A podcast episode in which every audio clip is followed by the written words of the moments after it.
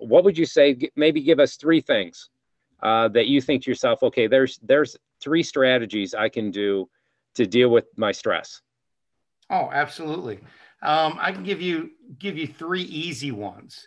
The first one is processing. Should I be stressed about this? Can you do anything about it? Do you just accept it? You know, you can't change the weather here in Minnesota. You can get on a plane and move for a week like I did, but you can't change that. So a lot of it's processing. You know, yeah, if it's the day before your taxes are due, instead of stressing about it, call your accountant. Can I do something about it? Oh yeah, you can push it off for 6 months. Okay, start processing it. Learn. The number one thing with fear is the fear of the unknown. The more we know about things, even though you think you have, you know, you should be afraid of your opponent if you're in a football game or a boxer, you know, but the more you know about it, the lower the fear is. The fear of the unknown creates anxiety. So like when my kids, I'm afraid of going to the school today. It's the first day of school. Guess what we did the day before? We drove there. Okay, here's the parking lot. Here's the door we're going into. I know when I do public speaking, I always get there the night before. I walk in and say, okay, where's the projector? How many seats? Where's the bathroom? You know, where am I going to have my coffee cup? I do that. So you go through these rituals so you can become familiar. And as you say, do the research, do the education of yourself to lower that. It's very important. So people right now, if whatever the stress is in your life, like you say, oh, my kids or my husband or this, okay, what can you do about it? They always throw out the what. Well, I can't do anything. And then you ask, is that true? And of course, it's never true. You can get help. Like you said, humans are social beings. Call in the troops. Okay, I can talk to a psychologist, a marriage counselor, my priest, my minister, my rabbi. I can bring in anybody. Who can I talk to help me with the situation? You'd be amazed at how many patients, I'm sure it's with you, Doc, who call me, said, yeah, my grandma has this type of cancer. What should we do? And I'm a chiropractor. And I said, okay. It's like, I may be a chiropractor. I know nothing about oncology, though I do. But I said, I want you to do A, B, and C. Here's the doctor you go to. Go see if you can get into this hospital. I've heard good things. You pull in your resources. So that's the first thing.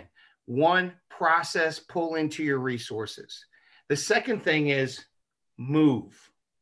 When you're sympathetic, when you're in fight or flight, stress, the fastest way to burn it off, quote unquote, is to move, work out.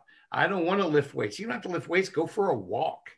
Go up and down. Oh, it's freezing outside. It's minus 17. I live in Minnesota.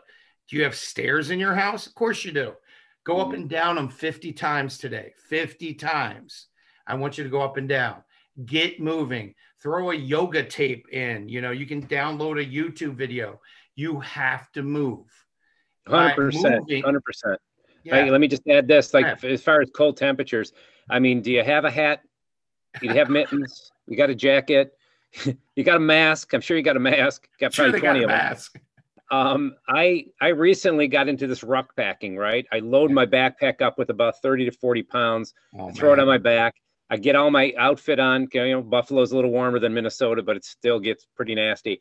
And we have a bike path, and it's oftentimes covered in, like, they plow it occasionally, but once in a while it's just ice and stuff. So I bring crampons. People don't know what those are. There's a rubber mesh that goes around your shoe and has metal spikes on the bottom. I bring those with me. I bring two different types, a really spiky one, then one just kind of for ice. Sometimes I'm taking them off because you get out there, it's not as bad. But when you got that much weight on your back and you're going for a walk, I just love that feeling of dragging that weight around. And it gets me ready for my Rocky Mountain hikes too, all the musculature of the back and everything from holding on that backpack. And and I get out there and I think, you know, I'm breathing fresh air. I'm getting maybe some sunshine. Maybe not a lot of my skin is exposed. My eyes are at least seeing it. I'm getting visual stimuli from seeing different trees moving. And there goes a rabbit. There goes a chipmunk. And it's better than sitting on my treadmill, you know, watching educational videos even though those are phenomenal, it's half the reason I can talk intelligently about this kind of stuff. I'm always researching and stuff, but to get out there and feel that, get into nature. For some people, that's not possible. I understand that you have orthopedic issues, you got all kinds of problems, but for anybody that's able to get out there and just go for a walk with a little bit of weight on you, get a weight vest. I do the backpack because I want the muscles of hiking, because I use a backpack when I hike, but a weight vest is going to distribute that weight evenly. I tell all my osteoporotic women, get a 10-pound weight vest, wear it around the house, get your bone density checked. Let's be scientific. Take your supplements, eat calcium-rich vegetables, wear your weight vest, and let's do another bone densitometry in 6 months and see if it happens. And when someone gets their bone density more dense, I'm sure you've done this, women celebrate this and have so much joy because they've been sold that, okay, you're getting old, you're starting to turn to sand, you're going to dust, and you're going to burp, and you're going to break a hip, and there's not a lot you can do. So here's your Fosamax, here's your Beneva, whatever. Yeah. And the truth is, okay, these drugs, do they dense? That's not my area. Fine. But what can I do? Give them the natural answer, which is to do that.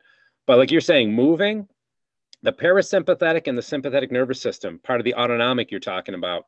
But people should just be aware of these. It's not that difficult. And the parasympathetic is going to be where you're going to cool off, digest, be creative. That's the beautiful stuff. If you always live there, you'd get pretty soft though, right? Because you're not going to be motivated to do much in that state, but you will digest your food, get it into your muscles so you can build them up when you turn on the sympathetic, which is more stressful. And I know sports, I've read this interesting article about how when someone's in the zone in sports, they're actually playing in their parasympathetic nervous system. Yeah. Where most of the time you want the fight, flight, the action, like a football player is going crazy out there.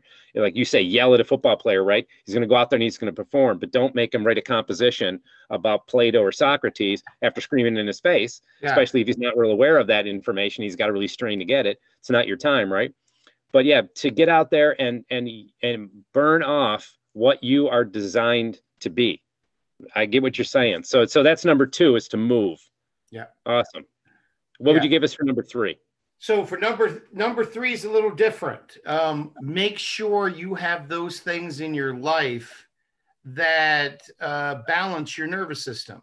Of course, me and you are chiropractors. We're going to go right to chiropractic, massage therapy, yoga. Do you meditate? Do you go to church? Mm-hmm. Look at your lifestyle. You have to have a balanced lifestyle. So, if you have a scale and you're imbalanced, if something's way up here, you have to put something on the other side. For example, when I know I have a stressful week at the clinic, I take more naps. I do. I actually schedule them. I'm like, you know what?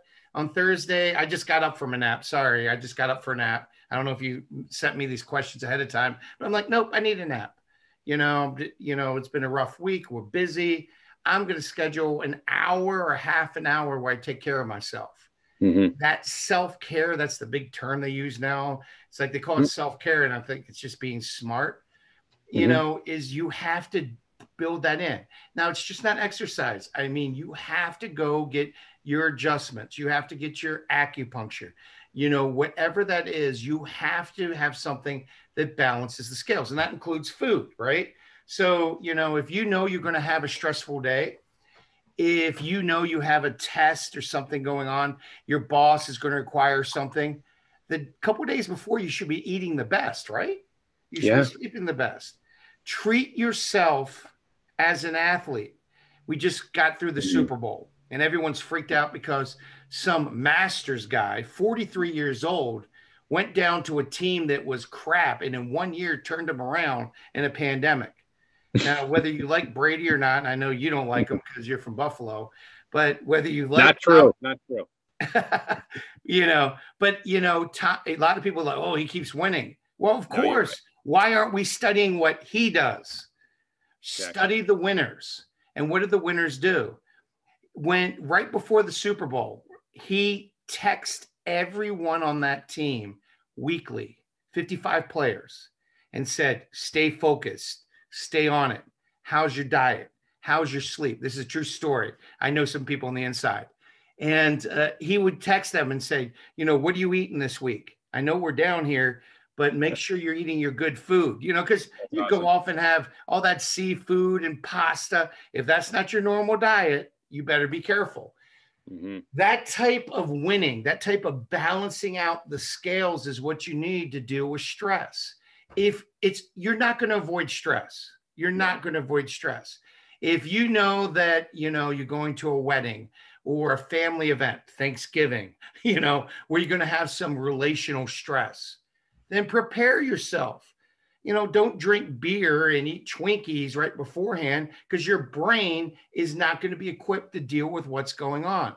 Prepare yourself. It's all about preparation. And if you know there's less gas in the gas tank, here's the cool thing. It's choice. Drive to the gas station and put gas when it's on E. There's a little idiot light that says low fuel. Why don't you do that? We all know that. We all have that. It's called symptoms. When I'm tired, I don't feel good. And if I'm grumpy, you're an adult. Stop. Okay, Fred, why are you grumpy? Oh, all right. Well, you know, I got the back pain. Well, we're working on that. Why am I grumpy? Oh, wow. You know, I went from 88 degrees and sunny, beautiful paradise to, you know, being in Minnesota, minus 20. I went from nobody talking about the pandemic to, you know, the world's going to end, all in a 3-hour plane trip. Amazing. Mm-hmm. You know, so I'm saying, okay, what do I need? All right, I'm going to up some B vitamins, actually up my B complex. I'm going to need a little more sleep and a little more water. I was drinking coffee there, but I'm like, that's only my third cup. I usually drink 2 or 3 cups a day in the morning. I only have 1 or 2 in the morning. Why? I cut down that caffeine because I know that I'm under stress. Mm-hmm. I don't have the extra margin in my body. So I guess the third thing would be balancing out the scales, that self-awareness of where you are. You got to know where you are. If we were playing Monopoly, right? If we were playing Monopoly, you would know if you're on Atlantic Avenue or if you're on, you know, Baltic or wherever, you would know where you are. Or if you're on Go to Jail, you would know where your piece is. Here's the amazing thing. If you're watching mainstream media instead of the man or woman in the mirror, guess what? You don't know where you are. You're listening to someone telling you where your piece is on the game board. You know what? Look down at your feet. Where are you? If you're a 25, 35-year-old healthy person who only gets one cold every 2 years, you shouldn't be scared. Yep. If you're a 25, 30, 40, 50-year-old who's on 2 medications, including high blood pressure medication, you have diabetes, you have IBS, you have lung problems, and you're overweight, look at your feet. Yeah, you should be scared. Let's do something about it. That self-analysis is so important for stress. Take that fear and put it into action.